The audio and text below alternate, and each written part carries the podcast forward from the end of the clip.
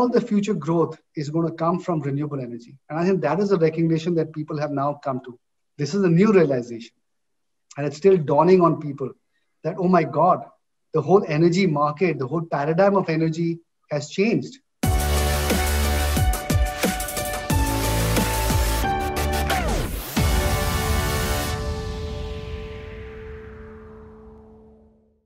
Thank you. Thank you so much for talking to us. We want to understand from you on Renew uh, Power because what you built is, and I've been told that it is one of the largest clean tech firm in the country. And, and, and, and in india while we are seeing a lot of conversations around clean tech there's a lot that needs to be done and you as an entrepreneur you have uh, built a large business in a category which is not if i may say so still a sexy category and and you've raised a lot of money. So tell us tell us sumant about uh, renew power and, and and what got you to start this?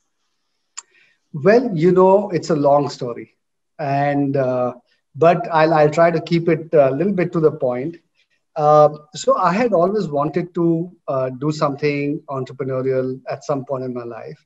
It was just a question of finding the right opportunity.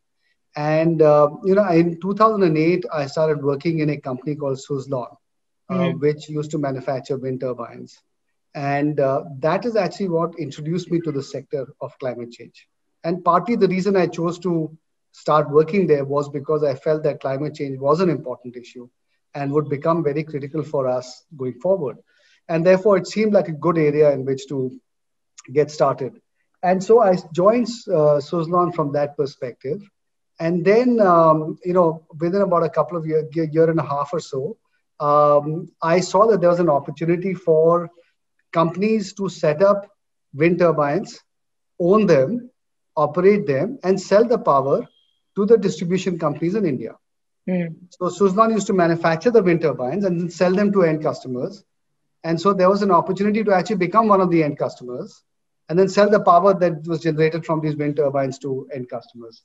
But obviously, you know, it's a very capital intensive business because you actually have to buy the wind turbine and mm. acquire the land and then, you know, uh, sell the power. And of course, I didn't have money of my own of that amount that was required because each megawatt that we set up requires about a million dollars of investment, which is a you know a pretty large amount of money. Mm. And so therefore, um, uh, I went looking to raise capital, and I went to many private equity guys. And fortunately, I was able to raise two hundred million dollars from Goldman Sachs, um, which, as you know, is the premier investment bank in the U.S. Yeah. And that is really what got uh, you know got me started on this journey in right earnest. Uh, and then ever since then, that was about nine years ago now. So about in those nine years since then, we've made a lot of progress, frankly. We've now got about five and a half thousand megawatts of total installed capacity of renewables and renewable energy, which is operating right now. And we uh, are building out another 4,000 megawatts in the next couple of years. That will be also up and running. And what that means is that we as a company today already generate about 1% of India's total electricity production. So Renewables, for example, accounts for about 10% of India's total electricity production, and we account for 10% of the renewable market share. So we are accounting for 1% of total energy. Um, and what that means is that we also help mitigate about half a percent of India's carbon emissions that might have otherwise happened, but now does not happen because we are now generating this power from clean sources. So that's that's really been our journey. Of course, because as I said earlier, it's a capital intensive sector. Therefore, we've had to raise a ton of capital to, um, to finance the installation of both wind and solar plants and so on. And now it's become really, really an exciting business because, see, when we started off, it was a niche business. It was something that needed help from the government, policy making to survive. It was more expensive than other forms of power. But now renewables is the heart of growth in the energy requirements going forward. And it's really become mainstream, not just in India, but everywhere in the world. And so now all the future growth is going to come from renewable energy. And I think that is a recognition that people have now come to. And that is why I wrote this book, because this is a new realization. And it's still dawning on people that, oh my God, the whole energy market, the whole paradigm of energy has changed. Earlier in our minds, it used to be coal based power. When we thought mm. of electricity, we thought of coal, huge big thermal plants and you know coal mining and lots of lots of uh, you know polluting uh, things have going into the atmosphere. But now it's no longer that. Now it's these quietly working wind turbines. It's just uh, quietly sitting on the ground solar panels that just take the sun's rays and convert it into electricity. So it's a whole different paradigm now. Do you think that recognition and acknowledgement is changing, is accelerating the change, or do you think that it's still largely a rhetoric? Because we've not seen, you know, renew power to me. That's why I wanted to have this conversation mm-hmm. because you've somewhere gone ahead and built it where we've seen a lot of companies start have the intent in this space but fizzle out because and they talk about various challenges that still exist so i just want to understand that as a country in india what are some of the strides that we've taken and what are some of the things that we need to do so you know renewable energy itself you know you asked the question about is it rhetoric or is it reality and uh, what is what is the driving factor here and I would say that, you know, uh, this is now reality. Mm. And the reason is that forget about the pollution aspect, forget about everything else.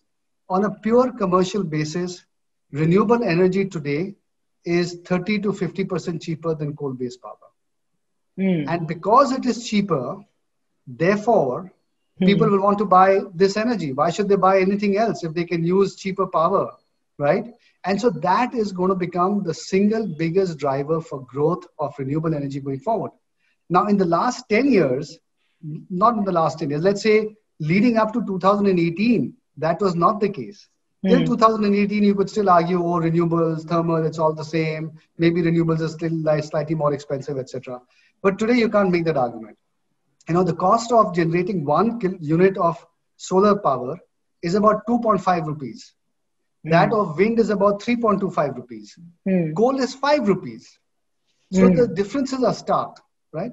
And so that is why now I think people have come to realize that this is no longer no longer rhetoric. Uh, you know, it does not require to be subsidized. This is now what is going to drive our capacity addition in the electricity sector for many decades to come. And the most incredible part, Shraddha, is that at this point in time, there is continued technology evolution happening in both wind energy and solar energy. And therefore, the costs of wind and solar are going to keep going down. Mm. And therefore, as we go forward, the logic for having more wind and more solar is just going to keep increasing. And to me, this is one of the big, big, big changes that is happening. Mm. You know, and this is a realization that now policymakers and even the layperson is now coming to realize that in fact this is this is what is happening and again coming back that's why i wrote the book because i wanted to really uh, bust a lot of myths you know clarify a lot of issues and really show people the fact that the electricity se- sector is on the cusp of massive change and the past is not a predictor of the future in fact the future is going to be vastly different and by the way it also fortunately coincides with our climate change imperative that it, yeah. it is a good solution for climate change as well you know, I want to bring your book because this is a book which everyone should get hold of, Fossil Free, which Sumant has written. And and and then for me, I, I browsed, I have not read it uh, completely, which I will.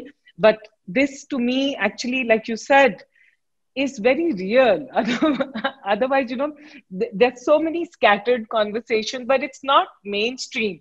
And this book is simple but very very powerful in terms of understanding the world that we are in and the world we will be living in suman tell us you know tell us some of the uh, tenets or some of the things that you've written like you know because you're talking about a fossil free world what will it take for us to get there it'll take a fair bit of time we're not going to get there immediately and the reason is the following that we have an electricity an electricity system that was created and set up over a hundred years.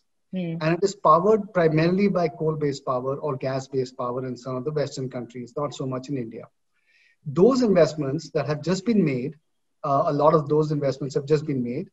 Those, you know, a new coal power plant is going to keep running for 25, 30, 40 years. Now, you can't wish that away. You can't wish away the fact that you have, you know, a massive coal mining industry. And there are millions and millions of jobs and people that depend on that industry um, you can't wish away the fact that today coal accounts for 65% of India's power generation. You can't replace that overnight, right? Yeah. And so, therefore, the reality is that coal based generation is going to continue to be there for many decades. Um, but over time, India's electricity uh, system is going to undergo a change because you know all the future growth that is going to happen will happen from renewable energy sources now. It will happen very little from coal. Nobody wants to invest in coal any longer. No debt uh, no debt uh, financier wants to provide financing for coal based power because everybody knows that these are going to be dead investments very soon. And so therefore the ones that have already been made those of course will carry on operating so all future investments, therefore, in electricity generation will happen in renewable energy. And so as you look at the next 12 to 15 years in India, you will see that we are going to double the amount of power consumption in the country. Now, if today we consume, and I'll just throw some numbers at you, uh, uh, today we consume as a, as a country 1.4 trillion units of electricity. Mm. In the next 12 to 14 years, we'll consume another 1.4 trillion units additional to the 1.4 that we have right now. But this next 1.4 trillion units will come mostly from renewable energy sources. It will not come from coal. And so, to that extent, the whole power sector is going to flip. But even at the end of the 12 to 15 years, coal will, coal will still account for 50% of total power generation. Renewables will account for only about 35%. And so, even after 2030, till 2040, till 2050, you will continue to have very fundamentally large amounts of growth in the renewable energy space. And if you ask me honestly, I think it will take at least another 20 to 30 years for us to get out of fossil fuels from the electricity generation side. But then there are many other sectors in which it's harder to get rid of fossil fuels. For example, mobility, our cars, our planes, our ships, right? Trucks, buses, our, our mass transportation all of that, uh, you know, for that to convert, again, look at the stock of cars out there, the yeah. internal combustion engine cars, ICE cars. Again, for us to replace those will take many, many, many decades. It won't happen again easily because, you know, these are new industries that have to be created. Today, if the global manufacturing capacity of cars, ICE cars is, let's say, I don't even know how much the exact number is, but let's say it's 20 or 30 million cars being produced every year Today, electric cars are only about a million cars, maybe. So it'll take a lot of time to ramp up that capacity to the 30, 40 million cars that we are looking that we need to replace every year from the petrol side. Similarly, on the power side as well, right? So all of these transitions will take a lot of time to play out. But you know, and there are two parts to it. One, replacement. Of, uh, first is uh, you know meet, meeting future growth. Mm. That itself will take a lot of time. And the mm. second part is going to be to replace the legacy systems. So both of those are going to lead to significant opportunities for growth for all non-fossil fuel based business models, whether it's electric vehicles, whether it is renewable energy companies, uh, whether it is uh, manufacturing, uh, you know, uh, solar modules, uh, whatever else it might be. So it is it is going to be a massive, massive growth opportunity for any young person looking to make a career I would say this is going to be tremendous. This is going to be a tremendous opportunity for growth for the next 30 to 40 years. And, uh, but it'll take that much time, at least, to get fossil fuels out of our system. You know, to create more companies like yours and different companies and companies in this sector out of our country, you know, I feel that the role of policymakers, the role of different stakeholders, investors, venture capitalists, everyone has to play a part where do you see us in context to the ecosystem around clean tech? So, you know, I think that to be very honest with you, I'm quite pleased with the way the government of India has made policy in our sector so far. Hmm. Of course, there are several areas where it could have been better, but I would say by and large, we've taken a very proactive stance as a country in the area of renewable energy. Um, you know, this whole thing was started off uh, around 2007, 2008, uh, when the, you know, when the UPA government was there. And then in 2014, this current government came in and totally reset the ambitions to a much, much higher level. Hmm. And that is a very, very bold decision on their part, given the fact that at that time renewables are still more expensive. Hmm. And because this was a really a personal ambition in a sense of the prime minister, therefore the whole government in a way rallied around the targets that had been set. And this is very non-India like behavior. Usually what happens is, let's say a country like China would set an enormous target and then you know, do their best to get there. Uh, it's the first time I saw it happening in India, where the government of India set a massive target and then moved heaven and earth to get to that level. And now, so, so in 2015, a target was set of 175,000 megawatts of renewable energy to be set up by 2022. Mm. And I think we're going to get quite close to it. At that time, the total installed capacity was 25,000 megawatts. So it was 7x in seven years, which is a pretty significant target. And now, in 2020, the Prime Minister set a target in 2030 of 450,000 megawatts of renewable energy which is again today we have about 80 to 90 gigawatts to set a target of 450 gigawatts is again a 5 6x in the next 10 years but of a much much higher base so i think very bold thinking on their part and not just that the very critical thing is that in the climate change conversations right india is not a india is not responsible for a lot of the carbon that sits in the atmosphere right we haven't even used on a per capita basis what we could have used it's all been put in there by the Western world in some ways, and now by China increasingly. So we could have said, look, this problem is not of our creation. Don't look to us for solutions. You know, you guys find the solutions. Meanwhile, don't come running to me because you guys have grown in a carbon intensive way. Now it's our turn to grow. We're going to follow the same way of growth, right? And nobody could have said anything to India at that point. But the reality is, India took a very, very proactive view and a very, very, think, I think, positive view of saying, you know what, doesn't matter. We're all on this together.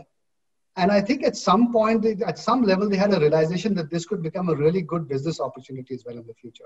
And mm. that's why they pushed it hard. And that is why India is now one of the top three or four countries in the world as far as renewable energy installations are concerned. And I have no doubt in my mind that in the next 10 to 15 years, we'll be certainly in the top three with the China, with China and the US. And that means India is going to have a massive market, massive growth opportunity, and that's why massive job creation. And you know, it's it's really one of those sectors that we can use as a country the opportunity of uh, using this as a sector to to really take the lead globally. So yeah. I think the government, at least as far as the ecosystem is concerned, has done a terrific job. If you had to say from you know the way you built renew uh, power and the way you're growing it what are some of the things that you see have worked for you where you've been able to scale the company to where it is? Of course you mentioned about it being a capital intensive space uh, but is it a play of capital or there are many different things? And what are those things that have worked for you yeah sure thanks thanks that's a terrific question um, you know the, the journey has been a long one. It's been it's been 10 years that I've been at it. Um, of course, I intend to be at it for many more years to come as well. But there's been a lot of learning for me in the 10 years. And, uh, you know, for example, when I started off, you know, this is an infrastructure sector, you know, while it's a clean sector, it's renewable energy. Ultimately, it's about a hard infrastructure sector where you have to go to the back of beyond, you have to build roads there, you know you have to take this heavy machinery there you have to get these massive massive cranes uh, you have to acquire land you have to build transmission lines you have to dig the earth.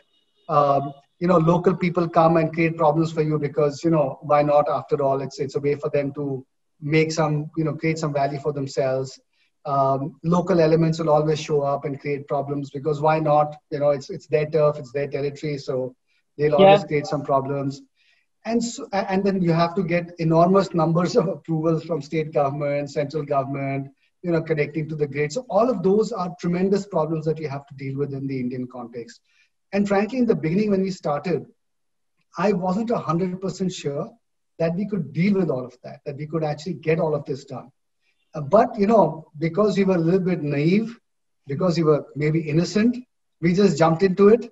And then all these problems came up and we just sorted them out and solved them one after the other with good intent and uh, and and and honesty of purpose. And you know what? Fortunately it worked out.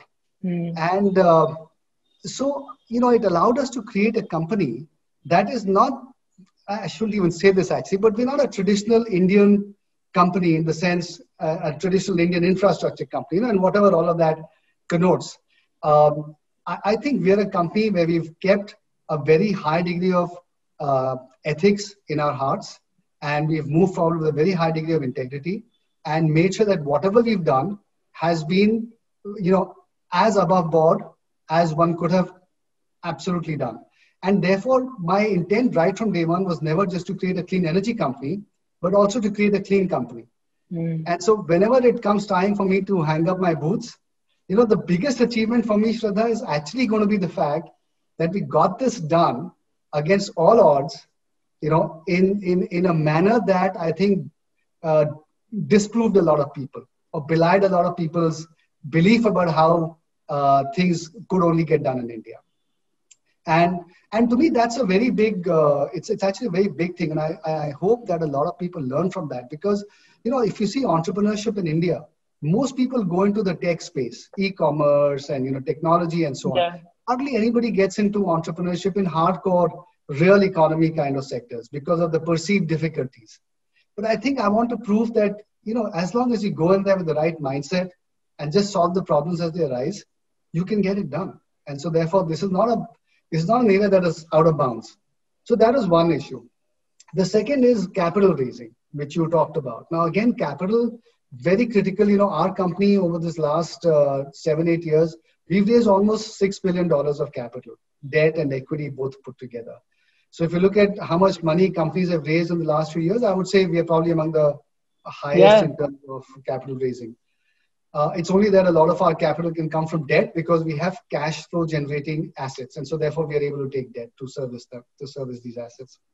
Um, now, uh, capital raising I found was also helped by having this attitude of being a clean company, because as investors came and looked for opportunities to invest where they could trust the promoter or trust the entrepreneur involved, you know, and they did diligence on us, uh, you know, that came through very clearly in our case and so therefore that made it comfortable for people to invest in us and put money in us. And and that therefore had its own uh, concomitant benefit over time which uh, was a nice little side benefit. But but uh, it was something that i was doing because it was the right thing to do. But i'm glad that people also thought uh, you know to uh, to invest in us over a period of time. And then i think the last thing i would say is that it's very important to meet your commitments. If you have committed to your capital providers that you're going to deliver a certain project at a certain time at a certain cost, and that project is going to perform over years, you know, over many years in a certain manner, and therefore they're going to make certain returns out of it, then you have to very well make sure that it does that. Mm. Because you know you can do everything, you can be as ethical as you want, but if you don't deliver commercial returns to people, you don't deliver to them what you've promised to them, then the money is just going to dry up. Yeah. And so therefore you have to perform. There is no shortcut, there is no excuse, there is no other way around. You have to perform, and if you perform consistently over a long period of time, people develop confidence. And that's how you get more capital. So think that's been that's that's that's very critical. Just for referencing for a lot of entrepreneurs who will be watching this, I again want to, you know, while you raised that, I want to ask you about the the institutional investors, like you said, you've got money from Goldman Sachs, and I read recently you've also raised three twenty-five million dollars. Uh, yeah, that uh, is a debt. That is a, from bond investors. Yeah.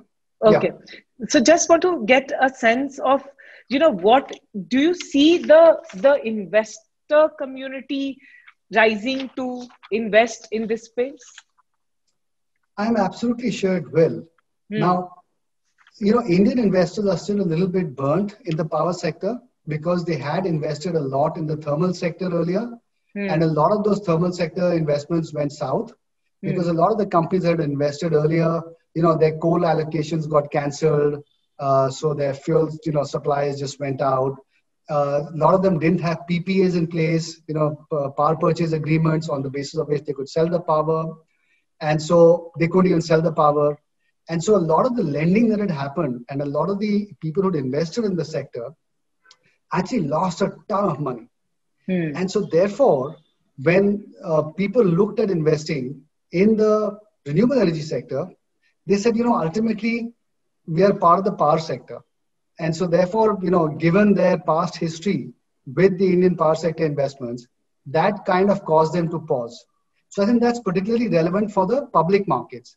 I think the private market investors, people who are like the Goldman Sachs of the world, the pension funds, the sovereign wealth funds, the insurance companies, I think they have been smart enough to be able to do their diligence and uh, come up with the right thesis around why investing in renewable energy makes sense.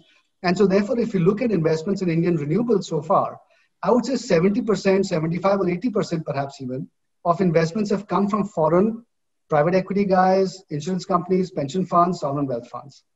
Okay. Uh, now, there yet are not really a lot of listed companies in the space, but in the conversation that I have with public market investors, they are still dealing with that baggage and that overhang of the past when they had this bad experience. Now, maybe it'll change over time, and I'm sure it will change over time. Yeah. But I think you know it'll take a little bit of time. Now, one other thing which is, of course, uh, relevant for us, is that we are uh, rightfully a little bit a part of the power sector. So when we are selling our power, we are selling it to distribution companies. Those distribution companies are owned by state governments of India. And those state governments of India, unfortunately, price the power and run these distribution companies largely to serve their political interests and not really as commercial entities. And therefore, these distribution companies are forever struggling with cash flow issues. Mm. And therefore, for them to pay us is always, you know, they're always under pressure. And so that's that's certainly an area that is a big overhang on our sector still. And it's an area that the central government is trying to correct very rapidly as best as possible. But unfortunately, this, this is an issue that is sitting in the hands of the state governments. So unless the state governments really mature and wise up and and really take a bigger view on this issue, you know, uh, this is going to continue to be a problem. You know, but I, I think one of the most uh, powerful thing, new thing that I learned because I, I was also having the mindset that uh, renewable is still more expensive. And then today you said that now it has become cheaper. So the cheaper it gets, the economics comes in place, and then everyone actually aligns more or less. That's right. That's right. So I think the only real disadvantage with renewables today is that you know the, the solar energy is generated when the sun shines and not at night, and uh, wind energy is generated when the wind blows, and you can't control these things, and so therefore you know it's a little bit out of your control when the power generation happens. Whereas the requirement for power is fixed and based on a certain time of day and there's a certain load pattern. So how do you you know sort of marry the power that is generated, which is not within your control, with the demand side, which is fixed. Um, and so that is where you are now increasingly having solutions showing up which are uh, allowing us to manage the intermittency of renewables. Mm. Now, there is a cost associated with that. So, on a pure generation basis, renewables is far cheaper than coal based power. But now, what is increasingly happening is that even on, a, on, on the intermittency managed basis, renewables is turning out to be cheaper than coal. Mm. And that I think is sort of the next, sort of that is the transition phase that we're in right now, which is that different levels of intermittency management will have different costs. And so therefore, are you truly cheaper? Are you not cheaper? You know, in what form are you cheaper? How do you manage the grid? So those are the things that are playing out right now. But I have again no doubt in my mind that two, three years later, with cost of batteries coming down, cost of generation of renewables coming down, you know, again, that will also be entirely yeah. proven that on a fully managed basis, renewables, you know, is cheaper than coal. You know, Suman, talking to you, one is very, very clear, uh, is that while there is the good, and we all realize in pandemic the the realization of sustainability, but that sustainability also makes commercial sense, and and and this will exactly. be a sector which will you know this will be tomorrow's if i may say so for the lack of better word this will be the the next consumer internet valuation based businesses will come from here. Yeah. Yeah no look you're absolutely right. And this is going to be a sector that is going to be the biggest in the infrastructure space. And it is going to require um, you know just in india over the next 10 years at least a half a trillion dollars worth of investment. So 500 billion dollars of investment is going to be required in this sector. And uh, it's not apparent to me where that is going to come from and which are the companies that are going to raise this money, which are the companies that are going to invest this, you know, create this capacity on the ground. So to me, it's, it's, a, it's a phenomenal opportunity uh, that is going to unfold over the next 10 to 50 years. And um, and because of these misconceptions you know the reason i wrote this book is because of these misconceptions because the technology evolution is so fast in our sector that you know a lot of people are not really obviously because if you're not from the sector then you're not going to be reading about it all the time and so really the, i've written the book with a with a view to try to educate people and uh, get them to understand the reality and try to do it in a way where it's not too technical Although, yeah. of course, it's very hard not to be technical beyond a point, but I've tried to make it as reader friendly as possible. And I've also talked about the kinds of opportunities that will be thrown up in the different parts of uh, this uh, phenomenal revolution, or call it the energy transition that is upon us at this point. I want mm-hmm. to ask you now that you you are a leader in your category and, and, and you built this company over the last 10 years are you looking at uh, investing, engaging with young startups in, in this category? Oh, yeah, absolutely. Absolutely, we are. We've already you know, actually, Sumant, yeah. I was thinking it yeah. could be fossil free accelerator fossil free fund. It's a great name, by the way. Yeah. Yeah, thank continue. you. Thank you. Uh, no, no, as I said, we are because I think technology is an incredibly important part of our sector. And therefore, we have to encourage companies that are coming out with new technologies uh, and invest in them. And as a market leader, it's our responsibility to do, to do that as well. And uh, therefore, we will be keeping aside some small amount of money to invest in you know companies uh, of that nature. We've actually just acquired a uh, AI digital company recently called Climate Connect uh, with a view to helping them scale up. And what they do is they develop uh, software algorithms for the utilities, for the distribution companies to manage their demand supply you know, mm. imbalances, which I talked about earlier, and also helping um, companies like ours uh, manage the assets better. Because you know, if you can get a few percentage points of extra performance out of our assets, that's all straight money that goes to the bottom line. So this company is trying to do that. So we said, you know, this is an important area. We must uh, we must encourage it a little bit more. And so yeah, absolutely, we're going to be looking at companies in in various uh, spaces linked to what we are doing.